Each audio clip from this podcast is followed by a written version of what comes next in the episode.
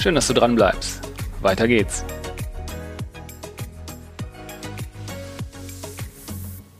Im Gegensatz zu, zu vielen meiner anderen Gesprächspartnern bist du ja nicht aus dem klassischen Autohandel. Und äh, dennoch hast du da eine gewisse Nähe zu und äh, auch eine Meinung und Blick auf die Dinge. Äh, äh Stichwort äh, Kunden oder Kunden, Kundensport. Kundensport. Ja. Und von, von, von deiner Warte aus, jetzt nicht Kundensport, aber so ein bisschen Autohandel wirst du ja mitkriegen, ähm, die Veränderungen, die, die da in der Branche, speziell auch im Handel, äh, anstehen oder schon im, ja, aufgezogen sind, wenn man so möchte, ähm, durch neue Antriebe, Digitalisierung. Äh, wie ist denn so dein Empfinden? Wie nimmst du das wahr? Ja, zunächst einmal muss man sagen, wie gesagt, wir haben jetzt mit dem, mit dem Handel in der Form jetzt äh, nicht im Alltag wirklich äh, zu tun. Klar, wir haben auch, ich sag mal, Händler in unserem Umfeld, äh, die auch Motorsport betreiben.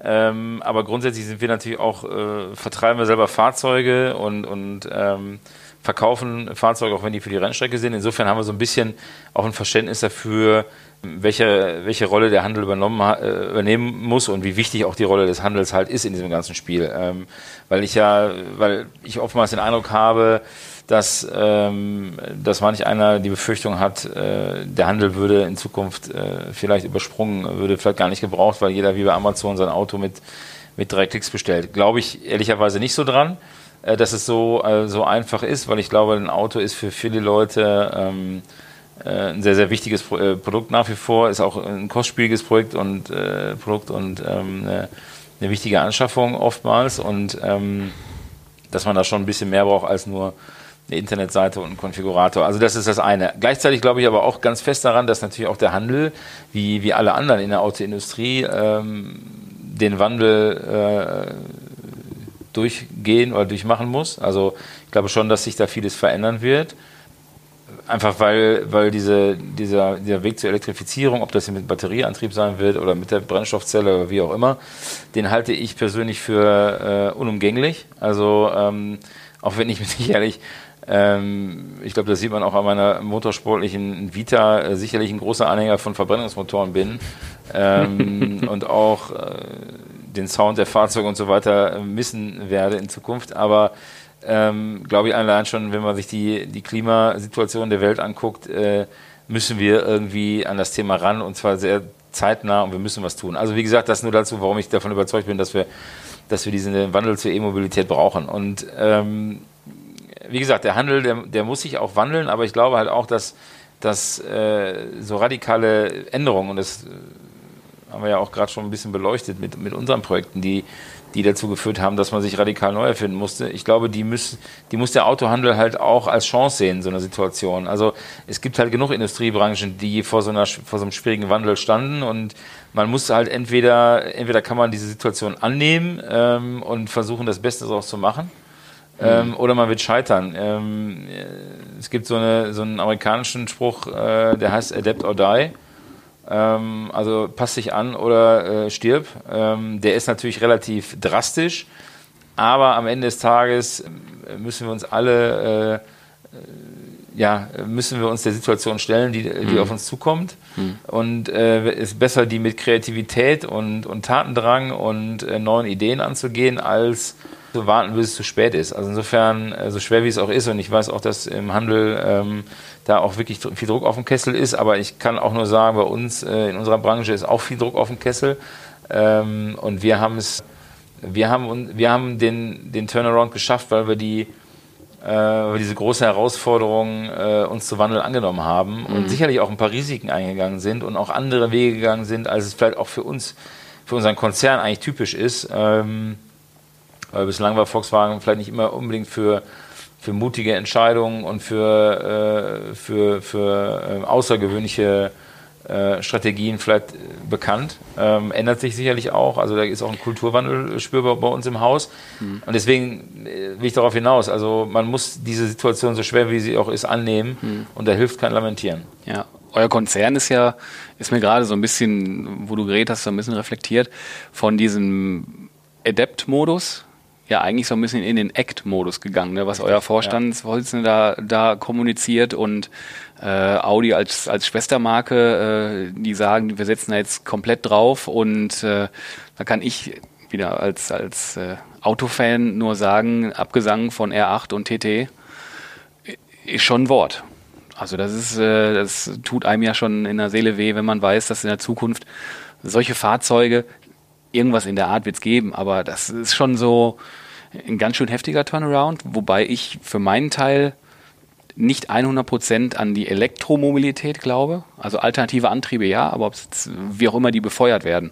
Und ähm, das Thema, was komplett untergeht, sind halt äh, alternative oder, oder äh, synthetische Kraftstoffe. Ja, da muss ich ehrlich aber sagen, bin ich jetzt kein Experte ja, auf dem ich, Gebiet, aber ich glaube schon, dass da viel, es wird entwickelt. Genau, dass, dass man da einfach auch äh, vielen Dingen noch ein bisschen Zeit geben muss. Also auch wenn ich jetzt gerade gesprochen habe, dass es diesen Wandel geben muss, natürlich kommt er nicht von heute auf morgen und wir werden jetzt nicht nächstes Jahr irgendwie wird Volkswagen nicht nächstes Jahr 10 Millionen Elektrofahrzeuge auf die Straße bringen. Das ist natürlich auch nicht der Fall. Ähm, aber wie gesagt, ich glaube, wenn man es jetzt mal wirklich äh, gesamt äh, ökologisch sieht, äh, muss eigentlich jedem klar sein, dass wir nicht so, wie wir es in den letzten 50 äh, Jahren gemacht haben, weitermachen können. Und äh, welche Technik am Ende da auch äh, die ist, die dabei herauskommt, ob es synthetische Kraftstoffe sind, ob es äh, Batterieantrieb, also batterieelektrischer Antrieb ist oder eben mit, mit, mit Wasserstoff, mit der Brennstoffzelle, wie auch immer. Ähm, ich glaube, da gibt es noch, da gibt es viele, viele Dinge, die in der Luft sind und da wird sich herausstellen, welche, welche Option die beste ist. Hm, okay. Bist du denn mit deinen äh, Motorsportprojekten laufend, jetsettend in der Welt unterwegs? hat sich, auch das hat sich ein bisschen gewandelt, ehrlich gesagt. Äh, wie gesagt, zu, zu den Zeiten der Rallye-Weltmeisterschaft, da waren wir äh, 13, 14 Rallyes im Jahr unterwegs, plus noch ein paar Events. Äh, durchaus. Äh, da warst du immer bei? Von, ja, Mehr oder weniger immer, ja. Äh, ich glaube, ich habe so drei, vier Rallyes verpasst, aber der Rest, äh, bei den anderen war ich dabei. Äh, wie gesagt, von Australien bis Mexiko, von, von Finnland, auch Südafrika war schon dabei. Also da sind wir schon mit der ganzen Mannschaft, die ja nicht jetzt ich alleine, sondern schon vor allen Dingen auch das Einsatzteam, sind wir schon ziemlich viel unterwegs. Liegt natürlich aber auch daran, Volkswagen ist ja auch eine Marke, die nicht nur in Deutschland oder nur in Europa wahrgenommen wird, sondern eben halt auch in in, in Asien, in Südamerika, äh, in Russland und anderswo. Also insofern, äh, und wir sehen uns ja als Botschafter für die Marke weltweit und dementsprechend sind wir natürlich auch auf, auf Bühnen in aller Welt unterwegs. Hm.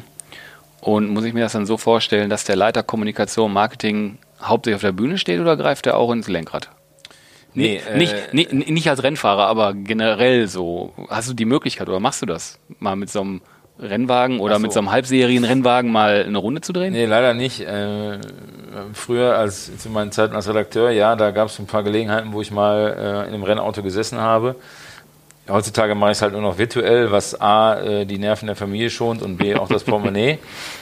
da ist dann die Escape-Taste günstiger als der nächste Werkstattaufenthalt. Deswegen beschränke ich das darauf. Aber ich muss natürlich sagen, wie gesagt, mit Benzin im Blut, ich bin auch lange Jahre begeisterter Slotcar Racer gewesen. Äh, insofern alles, was irgendwie ähm, vier Räder hat und äh, schnell aussieht, äh, macht mir normalerweise Spaß. Mhm. Bei alledem, was so vier Räder hat, hat meistens auch irgendwie ein Licht und deswegen machen wir jetzt mal das Fernlicht an und gucken in die Zukunft. Es wird in den Medien ja auch durchaus berichtet, dass äh, gerade in den, in den Berichterstattungen vom IDR, das VW Motorsport, eng mit der Serienentwicklung zusammenarbeitet und da ein Know-how-Transfer stattfindet. Ähm, ohne da jetzt zu tief in euer äh, Top-Secret-Know-how äh, einzugreifen, was, wie sieht das in etwa aus? Wie kann man sich das äh, vorstellen? Also wir haben, äh, also streng genommen muss man sagen, dass der Motorsport, oder nicht was streng genommen, aber organisatorisch muss man sagen, ist der Motorsport ohnehin äh, bei der technischen Entwicklung der Volkswagen AG äh, ange, angegliedert. Also wir sind im Prinzip Teil der der technischen Entwicklung. Und ähm, wir haben schon seit vielen Jahren einen sehr, sehr engen Austausch mit den Serienentwicklern. Wir haben auch in der Vergangenheit auch einige Entwicklungsaufträge äh, für die Kollegen in Wolfsburg sogar übernommen, weil wir mit unseren mit unserer Arbeitsweise und äh, unseren, unseren Möglichkeiten, unseren Erkenntnissen auch, äh, was Entwicklungsgeschwindigkeit angeht, äh, manchmal schneller sind als, äh, äh, als die Serienentwicklung, weil wir natürlich weniger äh, sagen wir, Spielregeln haben. Deswegen können wir ab und zu auch mal ein paar äh, experimentelle Sachen machen, sage ich mal. Zum IDL zu kommen. Ja. Also wie gesagt, da gibt's äh, abgesehen von dem generell sehr, sehr engen Austausch mit der Serienentwicklung in beide Richtungen. Also wir profitieren auch in vielerlei Hinsicht von, von den Möglichkeiten der Serienentwickler, äh, ob es jetzt äh, Prüfstände sind, Labors, ähm, Windkanal, also zum Beispiel gibt es in Wolfsburg haben wir den, den Restaurik damals für die Dakar im Klimakanal getestet, also da konnten wir halt auch klimatische Bedingungen, äh, was mhm. Temperaturen, was Luftdruck und so angeht, äh, äh, wie in den Anden in, in Südamerika simulieren. Also insofern, das ist die eine Seite dass, der Zusammenarbeit, dass wir sicherlich profitieren. Auf der anderen Seite machen wir auch Entwicklungsaufträge für die Kollegen und wir teilen natürlich alle Informationen, die wir, alle Erkenntnisse, die wir sammeln in äh, in der Entwicklung, jetzt gerade was den IDR angeht, äh, äh, mit den Kollegen. Also wir können jetzt nicht erwarten, dass am Ende am ID3, an, an dem ersten äh, äh, Straßenauto der ID-Familie jetzt der Außenspiegel vom IDR äh, prangt, wobei man muss ehrlicherweise sagen, der IDR hat natürlich keinen Außenspiegel. ähm, äh, aus Gewichtsgründen und weil wir natürlich auch bei Rekordfahrten selten nach hinten gucken müssen. Also insofern äh, Außenspiegel ein schlechtes Beispiel. Aber äh, andersrum, also auch die Motoren, sagen wir mal vom IDR, die werden natürlich nicht Einzug halten in das Serienauto. Aber viele Erkenntnisse, die wir sammeln, sei es jetzt bei der Batterietechnologie, wo wir äh, unsere eigene Batterie gebaut haben, äh, mit einer eigenen chemischen Zusammensetzung, mit einer eigenen Konzeption, ob es die Elektromotoren sind, die wir einsetzen, ob es das die Software ist, mit der wir das steuern, das Energiemanagement und so weiter all diese Dinge ähm, äh, stoßen da auf sehr, sehr großes Interesse, weil eben im Moment das Thema elektrischer Antrieb ein, ein, ein fast ein schier äh, grenzenloses Entwicklungsfeld ist und natürlich wir da in, manchmal in eine ganz andere Stoßrichtung unterwegs sind als die Serienentwickler. Ähm, und insofern äh, gibt es einen sehr, sehr regen Austausch. Aber wie gesagt, das war ja auch früher nie so, dass wir das aus dem Motorsport, ich sag mal, ähm, Dinge eins zu eins im, im, im, im Serienauto gelandet sind. Ähm, es, es geht da mehr um die Grundlagen, um die grundlegende Erkenntnisse. Wie gesagt, zum Beispiel, was jetzt Energieverhalten äh, von Batterien angeht, Energieabgabe, Leistungsmanagement und so weiter. Da sind wir, da glaube ich, da liefern wir wichtige Erkenntnisse. Hm, okay. Das ist ja auch, was ihr da macht, äh, baut eine eigene Batterie, eigene chemische Zusammensetzung äh, jetzt bei dem IDR vorher in der, in der Rallye-Weltmeisterschaft in Dakar, da arbeitet ihr ja in, an gewissen Limits. Und äh, die Limits äh, schaffen ja neue Erkenntnisse und kann man da so in den letzten, sagen, äh, letzten Jahren vielleicht zwei, drei wirklich große Erkenntnisse nennen, die du oder ihr, da gewinnen durftet? Es gibt so ein paar Beispiele. Wie gesagt, also das IDR-Projekt ist noch relativ jung. Daraus jetzt schon was ableiten zu können für ein Serienauto ist schwierig, weil äh, das ist ja nicht mal auf der Straße bislang. Aber es gab zum Beispiel diese Doppelturbo-Technologie, die wir ähm, die wir beim Restorec eingesetzt haben, die dann später auch in den, in den, äh, in den Dieselmotoren äh, speziell im Bereich der, äh, der, des Amarok und, und des, äh, des Bullies eingesetzt wurden. Also da gab es schon auch wirklich technologische ja, sag mal, Ableitungen aus, dem, aus den Rennsportmotoren jetzt in dem Fall, mhm. äh, die am Ende in der Serie gemündet sind. Aber wie gesagt, in vielen Fällen sind es halt auch konstruktive Details, Leichtbau, Materialbeschaffenheit, die, ich sag mal, äh, vielleicht nicht so plakativ sind, äh, mhm. wie jetzt, ich sag mal, wie es der Außenspiegel wäre, wenn es ihn gäbe, äh, den jetzt jeder erkennen kann, sondern oftmals sind es auch äh, vielleicht auch äh, Motorbereich Verbrennungsverfahren oder mhm. im Fahrwerksbereich äh, gewisse äh, Geometrien, die man äh, findet und die man dann äh, irgendwo übertragen kann. Mhm. In den äh, in den modernen Automobilbereichen oder das, was da jetzt gerade so abgeht, ähm, autonomes Fahren. Wie, äh, was denkst du, wie sich das in den kommenden Jahren entwickeln wird? Schwierig zu sagen, muss ich ehrlich gestehen. Also am Anfang, ja, vor, vor, vor, nicht allzu langer Zeit, war da ja die Euphorie sehr groß. Ähm, auf der einen Seite, vielleicht auf der anderen Seite auch eine große Befürchtung, dass da die Autoindustrie ähm, rechts und links überholt wird. Ich habe mein persönlicher Eindruck ist, dass sich das Thema ein bisschen abgekühlt hat, äh, weil doch vielen klar geworden ist, wie komplex das Thema ist. Es ist sicherlich eine Technologie, die extrem spannend ist und auf die wir auch ein Auge haben, grundsätzlich. Äh, wobei das Thema Sport und autonomes Fahren sich nicht so unbedingt äh, einfach verbinden lassen. Nee, aber da, da gab es ähm, doch auch so Bestrebungen, äh, eine Rennserie genau, zu machen mit ja. rein autonomen Fahrzeugen, ne? Genau, richtig. Aber auch die äh, mussten lernen, dass auch das nicht so einfach ist. Also sonst gäbe es die ja schon längst. Also die, ja. die sind auch noch, äh, brauchen auch ein bisschen länger für ihre Entwicklung als gedacht. Ich war letztes Jahr mit so einer Unternehmerreise nur Autohandel in, im Silicon Valley. Und äh, San Francisco ist ja so die, die, die, das Gründer, Gründerzentrum in Amerika.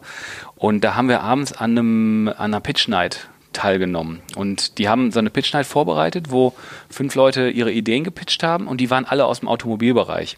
Und da war einer bei, der hat völlig abstrus gepitcht. Der hatte auch ganz wenig Slides nur um das zu zeigen. Der wollte Geld einsammeln für sein autonomes, autonom fahrendes Rennauto, Schrägstrich Rennteam. Irrsinnig. Also es, es gibt schon so Querdenker, die das einfach so ein bisschen vordenken. Aber wie du sagst, es gibt ganz viele Einschränkungen. Das wird noch dauern ich weiß auch nicht, ob ich persönlich ein Rennen sehen will, wo kein Mensch fährt. Ganz das andere ist, Sache, ne? Also ich, wir haben das natürlich auch mal untersucht und uns mal ein paar Gedanken dazu gemacht. Wie, äh, wie, passt autonomes Fahren und Rennsport zusammen? Ehrlicherweise sind wir da relativ schnell auf dem auf dem Beispiel, äh, auf das Beispiel gekommen, wie spannend es denn wohl ist, wenn zwei Schachcomputer gegeneinander spielen. Also äh, die, der, der, das Duell Mensch gegen Maschine, das war ja also mit Kasparov und so weiter, mhm. äh, wer auch immer gegen, gegen diese Supercomputer gekämpft hat, das war natürlich faszinierend, ja. Ähm, und ich glaube, es wäre auch faszinierend, wenn ein, ein, ein Rennfahrer gegen ein computergesteuertes Fahrzeug antreten würde. Das hätte vielleicht auch seinen Reiz, mhm. aber ich kann mir schwer vorstellen, dass Autorennen, die allein von, äh, von, von Computern betrieben werden, letzten Endes, dass die wirklich für Begeisterung sorgen. Also es wäre sicherlich mal ganz interessant, aber äh, das ist nach, glaube ich, nach einmal äh, gucken dann auch, äh, glaube ich, äh, ja, das, das Interesse sehr schon abebben, weil es eben nicht Hamilton gegen Vettel ist im Ferrari gegen den Mercedes, sondern mhm es ist halt dann nur der Ferrari gegen den Mercedes ohne mhm. menschliche, ja. menschliche, Beteiligung. Und das ist, ich glaube, das ist dann wirklich sehr schwer mit dem Begriff des Sports zu verbinden. Mhm. Machen dir ähm, manche Entwicklungen Sorgen oder, oder siehst du viele von, von den neuen Technologien, die da aufziehen, mehr Chancen oder äh, Sorgen?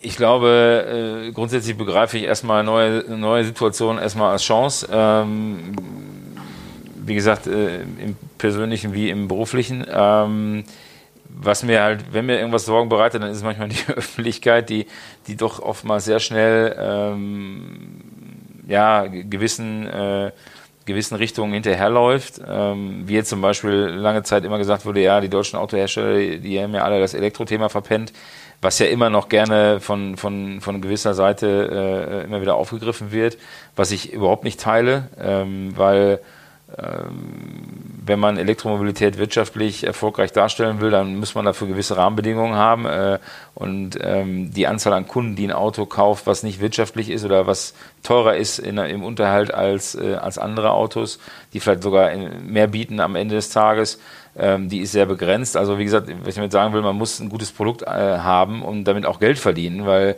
Volkswagen äh, beschäftigt um die Welt herum eine ganze Menge Mitarbeiter und hat auch für die eine Verantwortung und muss auch wirtschaftlich operieren. Und ähm, da kann man nicht, ähm, ich sag mal, aus, aus Risikolust oder aus, wenn man glaubt, man hat eine gute Idee, äh, aufs falsche Pferd setzen. Und äh, bislang ist es halt noch sehr schwierig, mit Elektroautos Geld zu verdienen, was ja viele andere Hersteller auch äh, schon gezeigt haben. Und ich glaube, es ist wichtig, dass man das zum richtigen Zeitpunkt ähm, etabliert, das Thema, und in einem, in einem Zusammenhang, der für, für beide Seiten interessant ist. A, für den Kunden wirtschaftlich darstellbar ist, aber eben auch für den Hersteller in absehbarer Zeit profitabel sein kann. Und deswegen glaube ich nicht daran, dass die, jetzt speziell, weil ja immer auf die deutsche Autoindustrie da äh, oft geschimpft wird, ähm, dass da äh, wirklich diesen Trend verpasst hat, sondern hoffentlich, das ist jetzt meine persönliche äh, Hoffnung, zum rechten Zeitpunkt die richtigen Produkte auf dem Markt haben wird. Mhm. Sind ja auch alle emsig dabei letztendlich. Ne? Also da wird ja unfassbar viel Geld investiert und ähm, wenn man so, ich verfolge ja auch die Fachmedien und wenn man da hört, in den nächsten ein, zwei Jahren kommen, ich kenne die genaue Zahl jetzt nicht, 20 neue Modelle und ja. äh, Mercedes stellt 26 Modelle jetzt um, wo man auch ein Hybrid bestellen kann und äh, äh, Im letzten Podcast war der Marketingleiter vom Mercedes Luke, von der Luke-Gruppe hier, und der sagte halt auch, was, was wir hier nicht auf dem Schirm haben, ist, was in China abgeht. Da kommen nicht 26 Modelle von Mercedes, die auf Hybrid umgestellt werden. Da gibt es 26 Firmen, mit eigenen Fahrzeugen, mit der Technologie. Ähm, das ist so, ne? Das, das war aber auch noch ja. so ein bisschen im Hintergrund rum. Äh, ja. Mm. Danke erstmal. Jetzt kommen wir nämlich zu den Abschlussfragen, die mich immer, äh, die ich immer total spannend finde. Wobei ich bei dir in deinem Fall muss ich ja noch eine einschieben.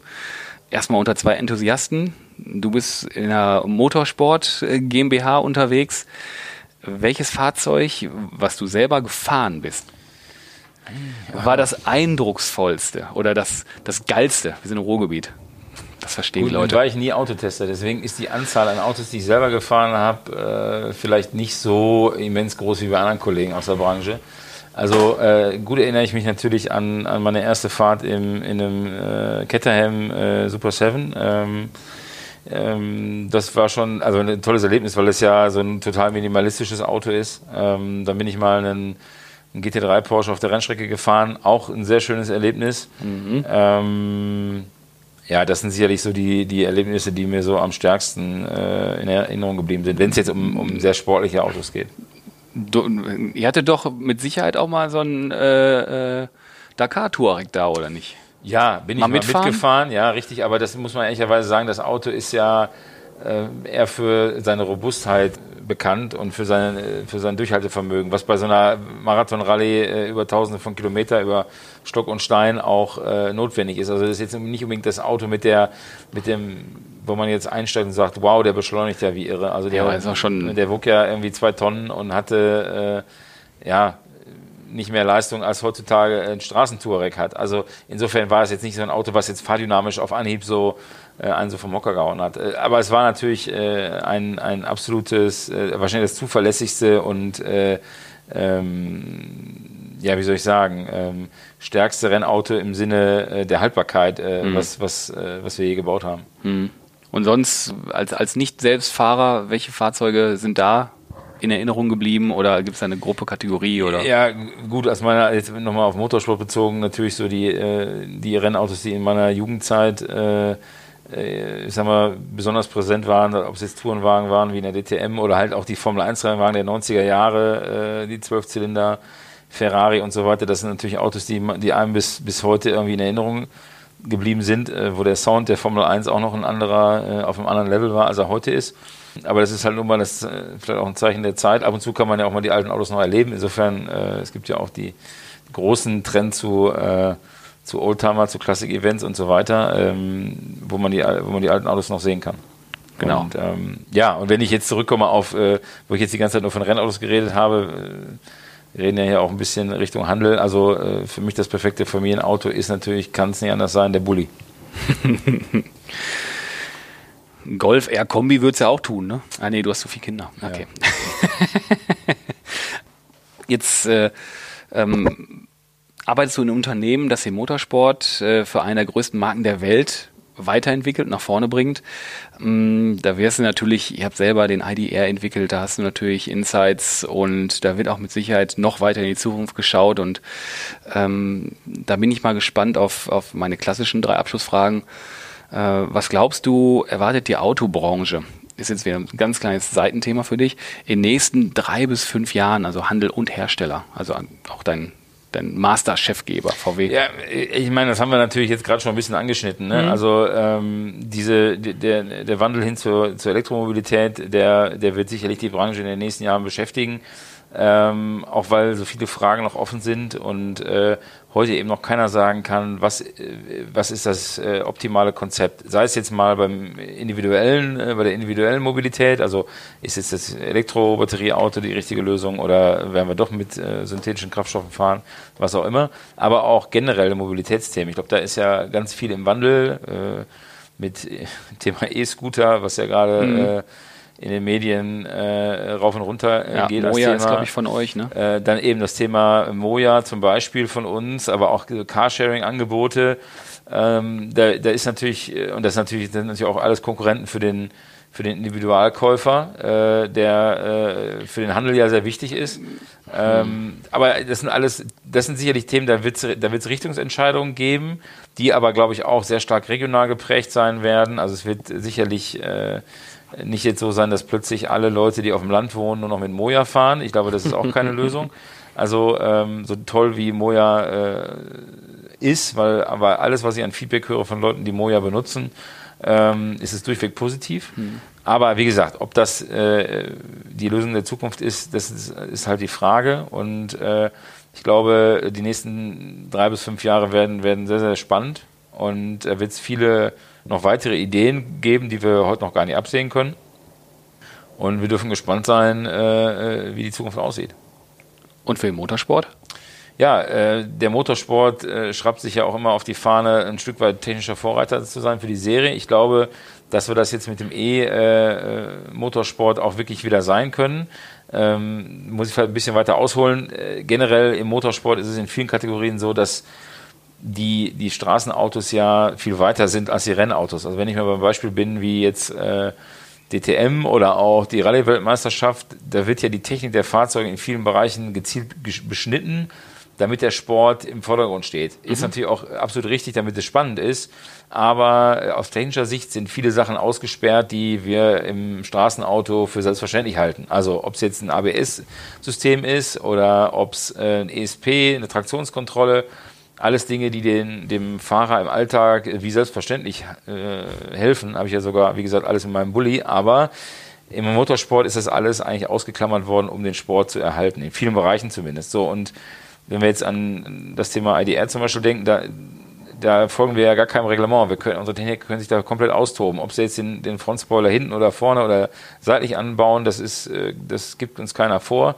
Und in dem, in dem Fall kann der Motorsport dann auch wirklich Innovationsträger sein oder Innovationsmotor sein, wenn, wenn, sich die, wenn sich die Ingenieure wirklich innovativ austoben können und ihren Ideen freien Lauf lassen können. Deswegen, das, deswegen glaube ich auch für den Motorsport ist das, auch wenn ich natürlich wegen des anderen Sounds so ein bisschen äh, Träne im Auge habe, weil der Sound sich verändert äh, ist das auf jeden Fall eine, eine, kann das eine ganz spannende Zeit werden für den Motorsport. Aber auch da muss allen klar sein, dass es da auch einen harten Wandel geben wird und auch Hersteller, die sich damit bis jetzt noch nicht so beschäftigt haben, auch da Konzepte brauchen für ihre, für ihre Programme. Ähm, wobei ich auch sagen muss, ich habe jetzt schon, äh, ich will jetzt nicht den, den Sound vom IDR in, im falschen Licht erscheinen lassen. Das Auto ist absolut beeindruckend, wenn man, wenn es erstmal Fahrt aufgenommen hat und äh, dann entwickelt es so ein bisschen so ein, so ein Düsenjet-Sound, weil ähm, durch den äh, überschaubar lauten Antrieb äh, man wirklich die, äh, die Aerodynamik sozusagen hören kann. Also das wow. ist wirklich ein, Erlebnis, das Auto mal bei hoher Geschwindigkeit zu sehen. Also wir waren ja auch jetzt vor wenigen Wochen in Goodwood und äh, äh die englischen äh, Zuschauer gelten ja als sehr, sehr äh, fachkundiges und sehr versiertes Publikum, was den Motorsport angeht. Und äh, wir haben da sehr, sehr viele begeisterte Gesichter gesehen, als, als unser Auto da den lang äh, stehenden Formel-1-Rekord gebrochen hat. Also insofern glaube ich auch, das ist halt auch eine wichtige Aufgabe für uns und auch für die Hersteller an sich, das Thema Elektromobilität eben auch emotional äh, aufzustellen und auch Leuten zu zeigen, dass Elektroautos Spaß machen können. Und ähm, ich glaube, viele Leute, die zum ersten Mal einem Elektroauto Platz genommen haben und damit erstmal an der Ampel äh, die anderen Autos um, um, sich herum haben stehen lassen, äh, haben dann schon gemerkt, dass Elektrofahrzeuge auch Spaß machen können. Ja, hab ich, ich habe den Audi e-tron bei der Premiere mal äh, Probe gefahren und äh, das, das war schon echt eindrucksvoll. Und diese Ruhe und Leichtigkeit, ich habe darüber berichtet, ich habe mich irgendwann an der, weiß nicht, fünften Ampel umgedreht und geguckt, ob das, ob das Auto wirklich so groß ist, weil das so leise, komfortabel und so unfassbar schnell und agil war. Und dann dieses, dieses Elektrogeräusch, äh, schon ein bisschen spooky. Ähm, bevor ich zur letzten Frage komme. IDR, so eine Ikone ja, kann man ja schon fast jetzt schon sagen, mit solchen Rekorden. Kam da schon irgendein Scheich auf die Idee, euch ein Angebot zu machen, weil er so ein Auto haben will? Nee, bislang nicht. Ähm, bislang. ja, die, da sind ja immer die abstrusesten äh, Bestellungen unterwegs. Ja, und im Moment, wenn man die Sportauto äh, verfolgt, gerade online, da wird ja nur noch von Hypercars berichtet. Na, Aston Martin, Valkyrie, glaube ich, mhm. und wie die alle heißen. Und da kommen so viele Dinger raus. Und die werden ja, sind ja immer sofort alle verkauft. Das ist ja das Erstaunliche dabei. Ähm, Bugatti will jetzt ein 8 Millionen Auto bauen. Sinn und Unsinn. Da bin ich mal gespannt, wann bei euch das erste Mal irgendwo einer sagt, da hat einer angerufen, der will ihn kaufen. Kommt bestimmt noch. okay. Ähm, wann sitzt du das erste Mal in einem komplett autonomen Auto? Ja, äh, das sich irgendwo hinfährt. Schwer zu sagen. Also das wird sich, also ich bin ja nun kein Techniker, aber ich würde trotzdem tippen, das wird bestimmt noch fünf bis zehn Jahre dauern. Ähm, man muss halt auch schwer unterscheiden, äh, in welchem, auf welcher Straße, in welcher Region bewegt man sich, glaube ich. Das wird, äh, ist auch ein Teil des, äh, Großes Thema. des Themas. Ich persönlich muss ich sagen, ich fahre ja sehr, sehr gerne Auto. Also ich fahre wirklich sehr, sehr gerne Auto. Aber äh, ich habe auch jeden Tag äh, knapp 50 Kilometer äh, ins Büro vorzu, also hinter mich zu bringen. Und ähm, ich würde mich auf den Tag schon freuen, wo ich in das Auto äh, einsteigen kann und auf dem Weg zur Arbeit schon mal meine schon mal die ersten 30 E-Mails machen kann, äh, ohne äh, selber fahren zu müssen. Also ich glaube, Autofahren würde dann auch nochmal eine andere Qualität kriegen, wenn man es nur noch aus Spaß an der Freude machen kann, wenn man es möchte. Mhm. Und äh, andersrum aber auch, mhm. äh, also auch Fortbewegungsmittel hätte, die einem noch ein bisschen mehr Freizeit äh, schenken würden. Mhm. Klasse abrundendes Abschlusswort. Also, weil so habe ich es auch noch nicht betrachtet. Die Qualität des Autofahrens bei der Wahl der individuellen Mobilität ist schon, finde ich sehr gut. Ja, André, vielen lieben Dank, dass du die Zeit genommen hast und äh, so offen die Fragen da alle beantwortet hast, weil das äh, hat mich total interessiert. Also der Zufall hat uns ja so ein bisschen jetzt zusammengeführt und äh, du hast auch so viel mit, du hast ja nur Automobil in deinem Job und äh, da gab es gar keine Wahl, als mit dir das Gespräch zu führen. Ja, vielen Dank nochmal für die Einladung und äh, hat mir auch sehr viel Spaß gemacht. Dann, wir sehen uns sowieso, wir quatschen gleich weiter. Ich habe noch diverse Fragen hier ähm, und dich wird man sehen auf den Rennstrecken der Welt. Aufpassend, dass ihr immer schön erfolgreich seid. Vielen Dank fürs Zuhören und ich sage auch bis zum nächsten Mal. Tschüss.